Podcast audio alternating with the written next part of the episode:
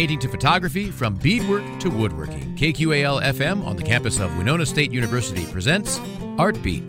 Artbeat highlights the work and accomplishments of local artists from in and around Winona. Support for Artbeat is made possible by the Minnesota Arts and Cultural Heritage Fund. Today on Artbeat, we talked to Lynn Goldfarb on her film Eddie's World that was shown at this year's Frozen River Film Festival. We talked about her reason for making the film, what it was like growing up with a father who invents toys, and how long it took to produce. This is KJ with Lynn Goldfarb on Artbeat. So I am in the studio today with Lynn Goldfarb, who's the director of Eddie's World. How are you doing today, Lynn? Oh, I'm doing fine. It's I'm actually I'm in Los Angeles, so it's um it's actually in LA a nice sunny day, so that's nice. Yeah, here here in Minnesota, it's surprisingly nice today, so I'm happy. Oh, good. Yeah. Uh, I didn't even have to really wear a jacket to walk here. Wow, that is nice and warm. Yeah. yeah. Um, so you are the director of Eddie's World, which was uh, featured in the Frozen River Film Festival. Can you tell us what gave you the idea to make this documentary? Well, for many years as a documentary filmmaker, I had been telling the stories of you know, of interesting people whose lives have, you know, made an impact on our lives or our understanding of the world. And I um, hadn't really, you know, looked inward at my own family, and I was kind of in a little bit of a break. Um, uh, from the last film I had made and not wanting to fundraise anymore for a while and thought that, oh, while I'm waiting, well, I'm not sure what I'm doing next, I should interview my father, um, who at that point was 97. And, um, and, and, uh, I started as a family legacy project. But when my father started talking on camera, I realized it was a film. So that kind of changed the whole dynamic. Although I did spend the first um, four days of filming that we did, which was spread out over a number of months just because of schedules, you know, we just focused in on continuing to do, um, uh, you know, interview him about his life you know, before we went and started, you know, filming any of the B-roll or the, or him working or anything like that. Yeah, it it was it was really interesting. So, uh, it's about your father, which I I always love. I I love want, see, wanting to see like what people in your family do uh, and tell their stories, which I think it's great. Um, but what what exactly did did your father do that was so interesting that you wanted to tell this story? Well, well, for actually for two reasons. I mean, I, my father's an independent toy inventor, and he's, as he says, he's probably the first independent toy inventor, meaning that he didn't work for a company but sold his items to um, toy companies who then manufactured the toys. And he was well known for a number of toys, including the Yakety Yak teeth, which everybody knows, and Stompers and Kerplunk, and a lot of toys that kind of um, uh, crossed different generations of people as they were growing up as children.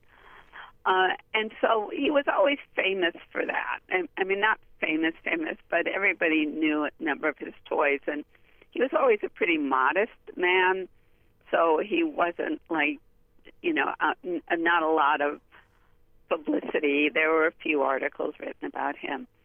Um, but you know, but actually, the what got me interested in telling the story was not the toys, but was his grace in aging. And my mother had died in 2013, and she died of Parkinson's, and it was a very difficult end of her life and death. And um, my father was um, taking care of her, um, even though they lived in they lived in a reti- the, the same retirement community he lives in now. And um, and and I I looked at him and he looked so worn out and that he was aging so quickly. I felt, you know, just from the stress of um being the spouse of someone who was, you know, very ill. Um and then when my mother died, my father started walking.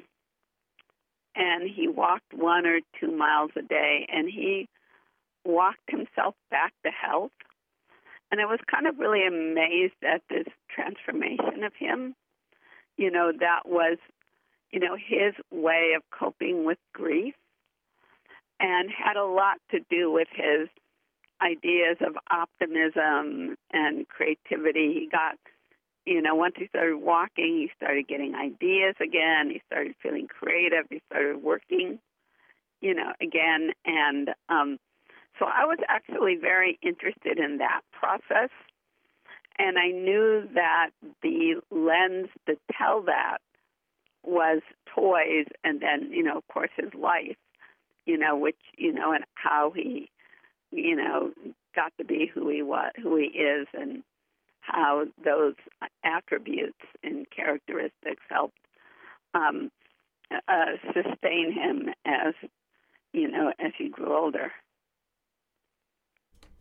Wow, that yeah, that's really interesting. I I like that.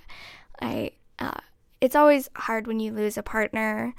Um, I my grandpa lost my grandmother a few years ago, so he's he he was upset at first, obviously, but he he just got back into the fold, started helping people, and he got yeah. better. Yeah, he just he, he he just turned his life, you know, uh, you know, around. Well, he righted, he got it back on track. You know, and at his age, you know, for a lot of people it would have been really hard, but he was able to do that, and now, you know, he has a new life. You know, he also met Greta, his current his girlfriend, and they have a relationship.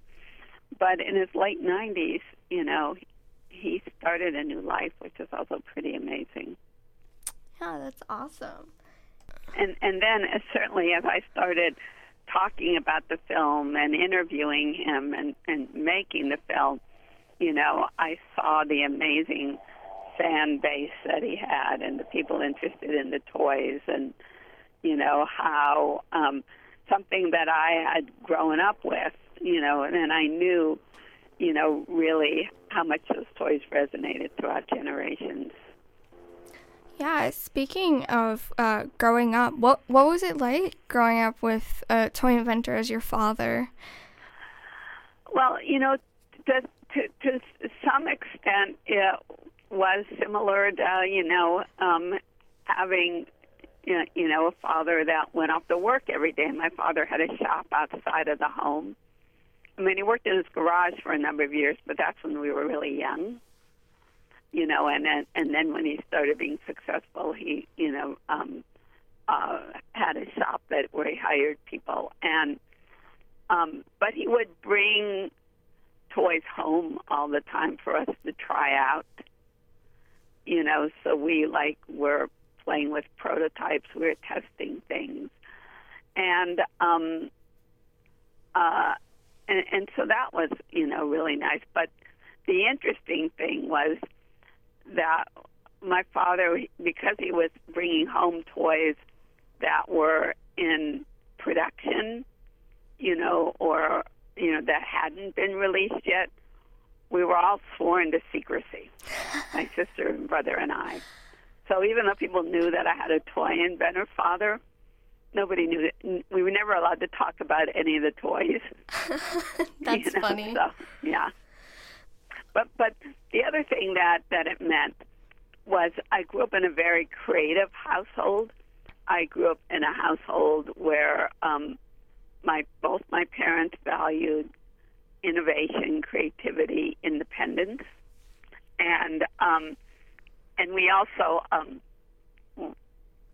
my father always creatively did things. So like we had like some of the best halloween costumes you know because it would get all his you know creative juices going and things like that. So um uh but it was a very supportive, comfortable, you know, happy family. Oh, that's awesome. I'm glad. Uh, so you you've mentioned that you've you've been a director for quite a number of years now. Uh, I was on your website and your biography, and I saw that you did like big projects for PBS, Lifetime, TNT. What what was that all like? Well, you know, I've always been um, an independent um, producer. You know, so that in a way, like my father has been an independent inventor, but um, the difference for me was that I both came up with my own films, but I also worked for a lot of different um, productions.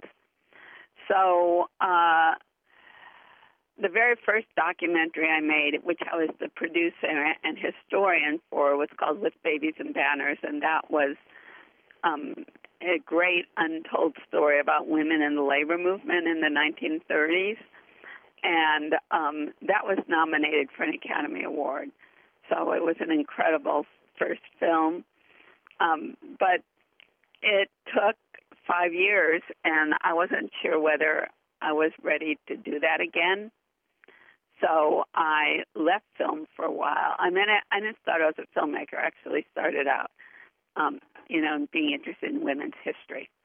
Um, and um, and then when I came back to being a filmmaker, I worked for a number of years on um, series that were the PBS series where I got hired to direct, produce, and write for them.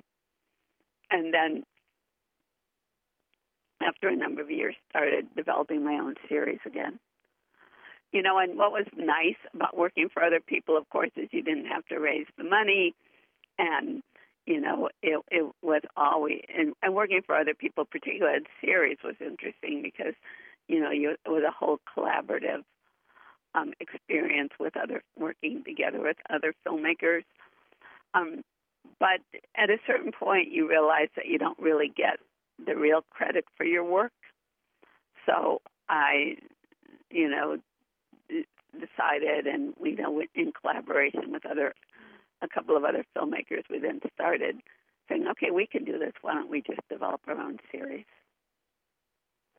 And and that was a matter of coming up with an idea. Um, well, so the first series that I developed on my own after you know working for um, series for you know quite a few years was a series on the Roman Empire and um, I did in collaboration with um, a filmmaker, a filmmaker Margaret Koval, who I had met when we were both working on a series called The Great War, and we kind of decided, well, why don't we just do something of our own? And she found a book um, about the first century in the Roman Empire. We thought, oh, this could be interesting to do, and we'll do it kind of in an original way um, which at that time was doing using um, writing, surviving writings from the period, and using actors, you know, to recite, you know, um, uh, original work, and it was work from like 2,000 years ago, so it was quite interesting. Um, and we kept pitching the the the, the film series. Um, uh, so we kept and and we kept hitting this you know roadblock as which was like it was really hard at that point for two women you know to be taken as seriously you know in terms of pitching a story like this. So i remember it was really hard to get the you know attention you know to, to really look at this series. And we um and we and, and so basically what happened is that we kept pitching it to this one company that seemed to be interested and they would like say come back with another version and we would come back with the other version and then finally you know they had a go ahead on a you know on the series and we were given the money to produce it. So it was a you know a, a longer struggle than I thought it would be but it was actually very very rewarding to be part of that. Yeah, that that sounds amazing. Yeah, I, I would yeah. under, understand struggle trying to get your stuff out there, have people help you with it. But I'm glad you finally got it through. Yeah, well, I remember one of the things at that time, and it was a number of years, about 30 years ago. It was like I was. They said, "Well, we didn't know there were any good women produce women documentary filmmakers in Los Angeles," and it was like, "What?" you know. But people sometimes have a very, um, you know, a narrower view because they don't, because so much at that time, and it's not the case anymore. But at that time, so much of the work was centered in New York Yeah. or Washington D.C. Yeah, that's true. When when you said that when you said that my jaw dropped. I'm like, "Oh no.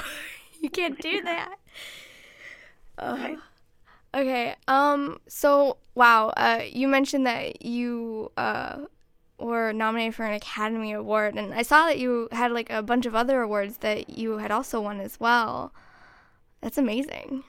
Yeah, no, we did. And, we, and won them being part of, you know, of series. So, uh, uh, oh, I don't even know.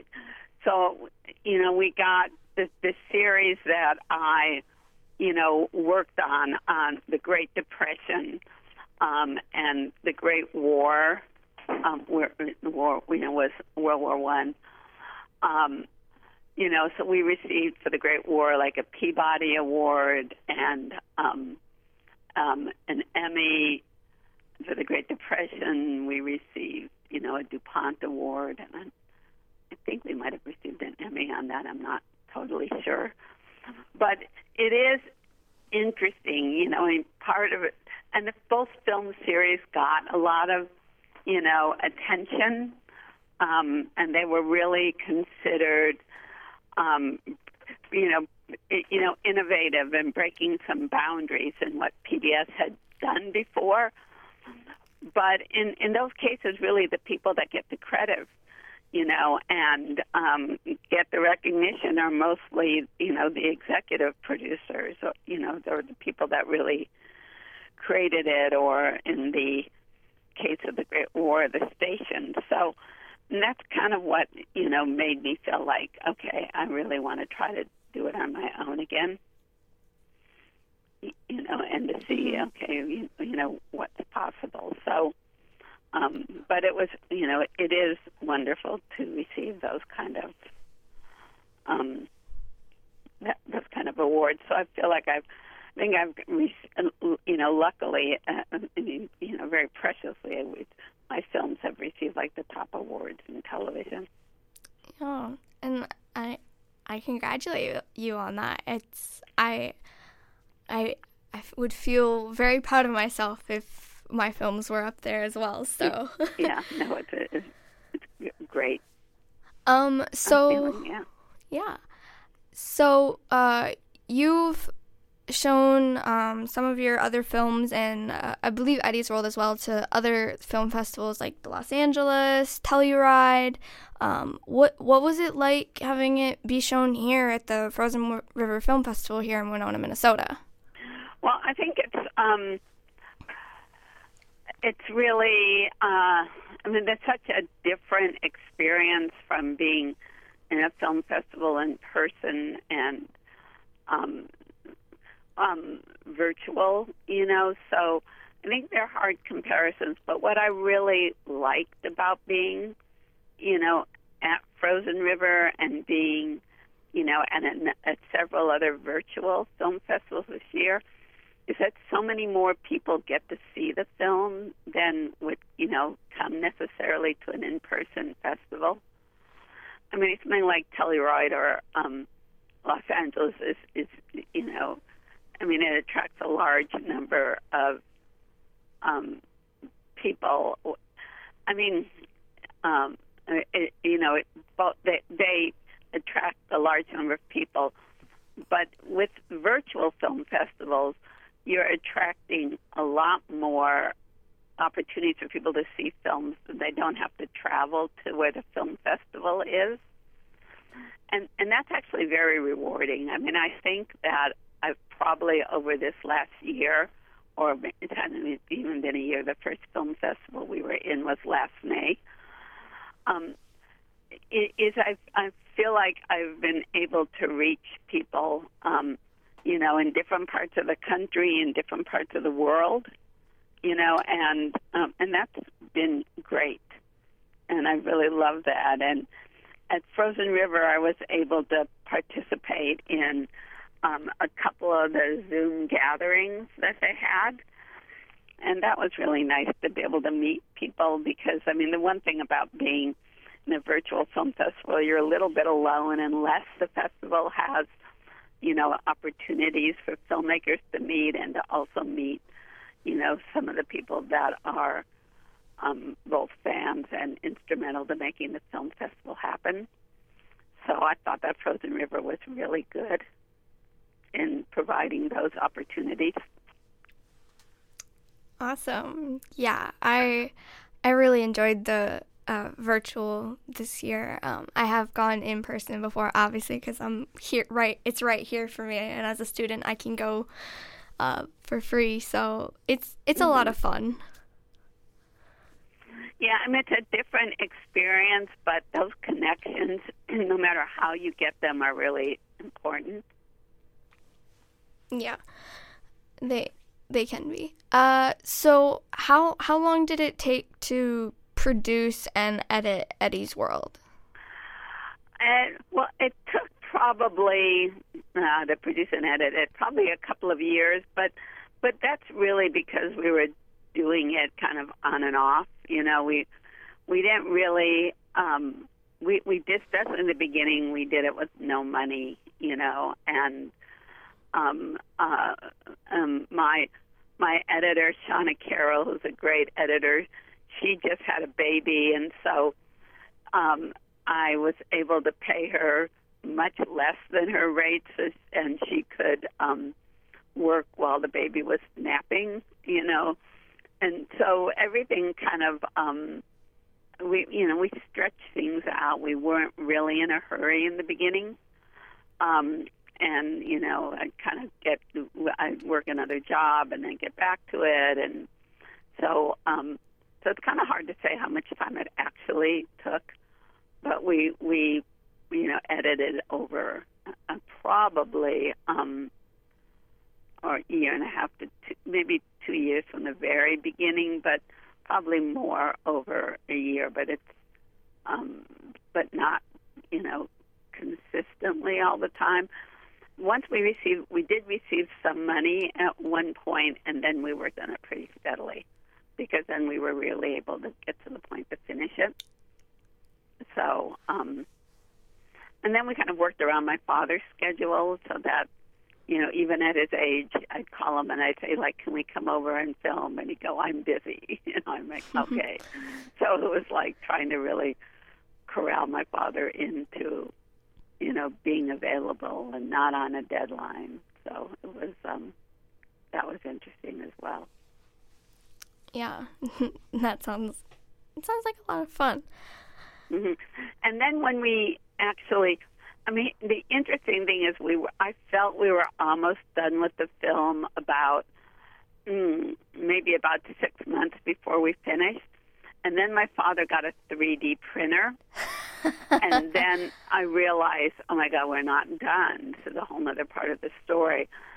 And once we started filming him with the 3D printer, it just kind of opened up other, um, not even other opportunities, but you know, at a certain point, if you're making a film about somebody, even if it's a parent, you know, uh, or a family member, you know, they they kind of get used to what you're doing at a certain point. It, you know, it doesn't matter how many films they've seen of yours. Nobody really knows what what's going on in filming. And sometime after he got the 3D printer, he was like, "Oh, do you?" You know, because I've been asking him about going to like his movie group or someplace where I could film him, you know, in that kind of a setting. And he was a little hesitant, and then he, you know, said, "Oh yeah, why don't you come to the movie group? I'll talk to them." And then the writing group. So then he got more involved in that as well. So actually, having it take longer was helpful um, because I think we had more opportunities to film than we would have had of different kind of settings if we had finished it earlier. Yeah, for sure.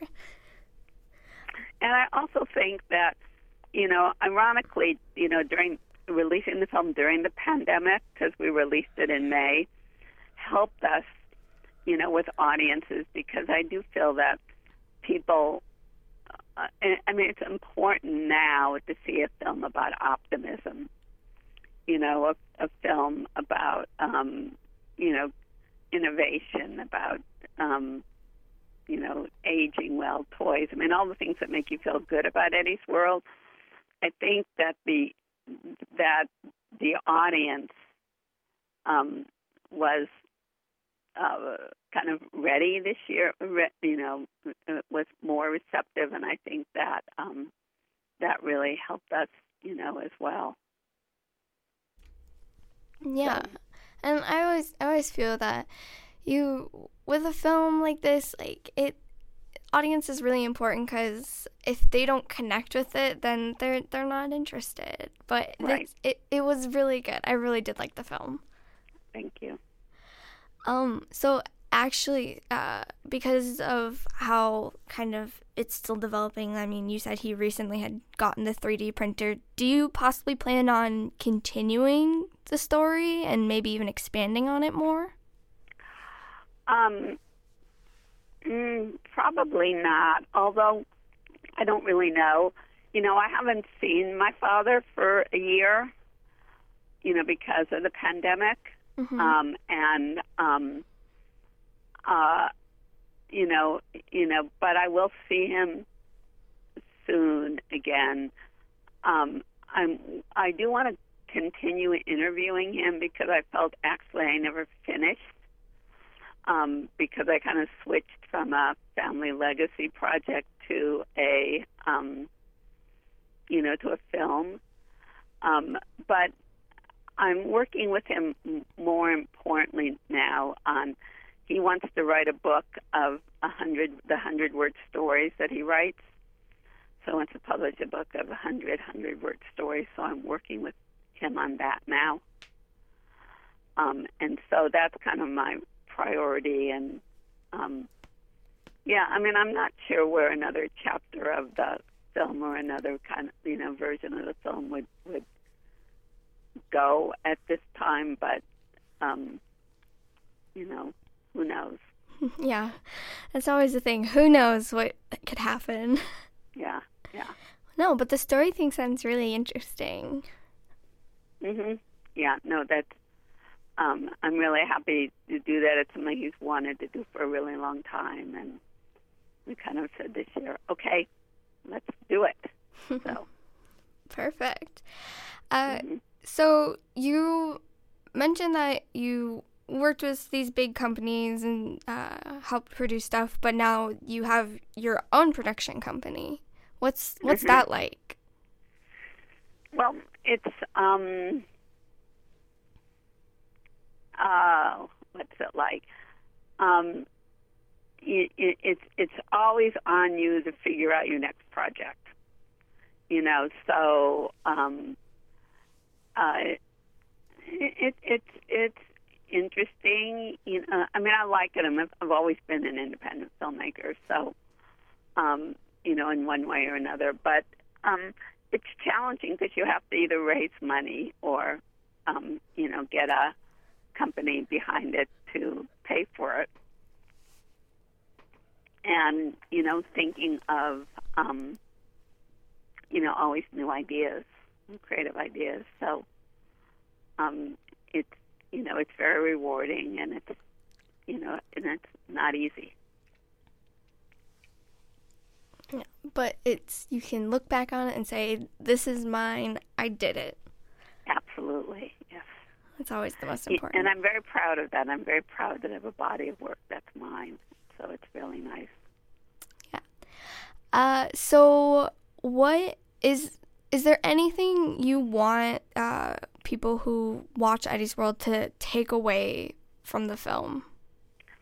Well, I, I I think the what I you know the probably the biggest message is the power of optimism you know that we you know that it's more important to um to to look forward to the future, to look on the bright side, to um, as my father always said, you know, when you're an inventor, you learn to love failure. As a filmmaker, you learn to love failure, you know, rejection, more, more rejection than failure. You know that, um, um, and, but but the way to survive all that is just to be optimistic and forward-looking. And I think it's really, you know, that we all have within us the power of creativity and innovation. And you know we should embrace in whatever form that that takes.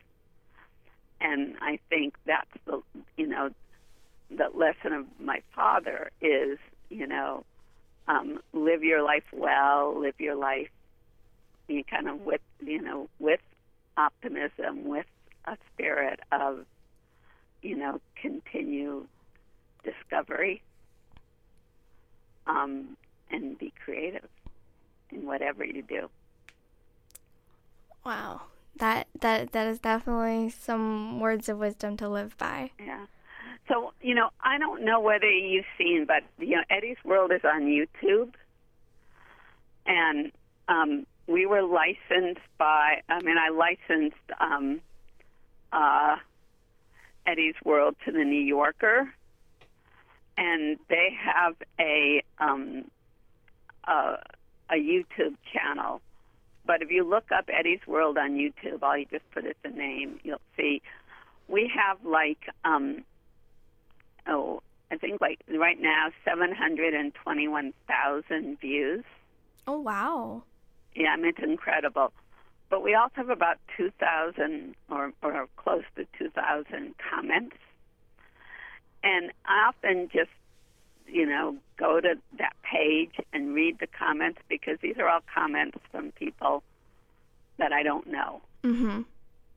You know, that have seen the film, they share the they love the film, they share it.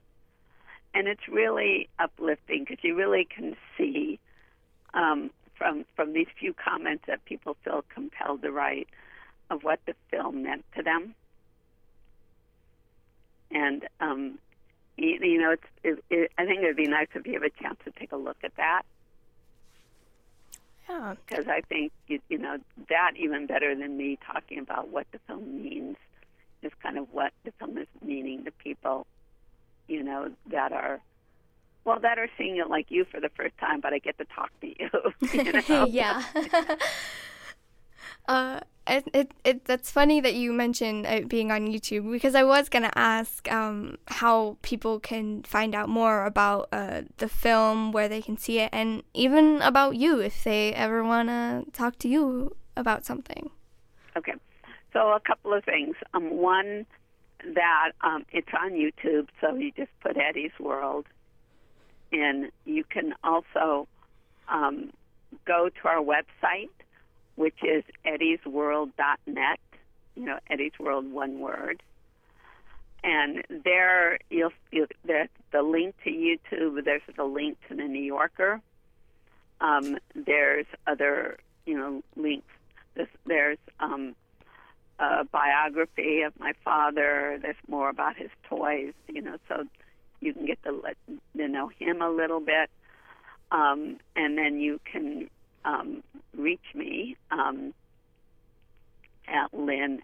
At, um, uh, you can reach me on through the website or at Lynn at eddiesworld.net. All right. Well, L Y N, we you know, L Y N at eddiesworld.net. all right. And you can reach him, although I definitely screen, um, you know, emails to him because otherwise he gets inundated. yeah, for sure. Well, thank you, Lynn, so much for uh, talking with me today in the studio. It was it was a lot of fun. Well, thank you. It's been really nice talking to you. Thank you, Lynn. It was a lot of fun, and once more, I really enjoyed the film. I can't express that enough. I I remember the yakety yak teeth. I never Uh-huh. played with them Yeah. because that was a- different time, but I I remember them fondly. Well, it's so interesting. And my that was you know my fir- my father's first toy that he sold, and and that was in 1949, and that toy has endured throughout all these years, and people of every age that I know have played with it or seen it or know it, you know, from their own childhood. So it's very, it's been really interesting. yeah, it's. I mean, it's it's a classic. Yeah, yeah, yeah. It kind of went viral before things went viral. yeah. uh, well, thanks again, Lynn, and I hope you have a good rest of your day. Okay, good. Thank you.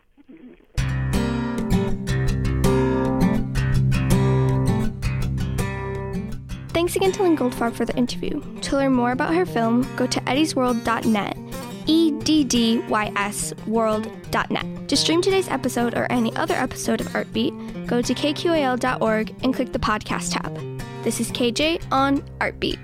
Artbeat is written and produced by KQAL FM on the campus of Winona State University. Visit us on the web at kqal.org.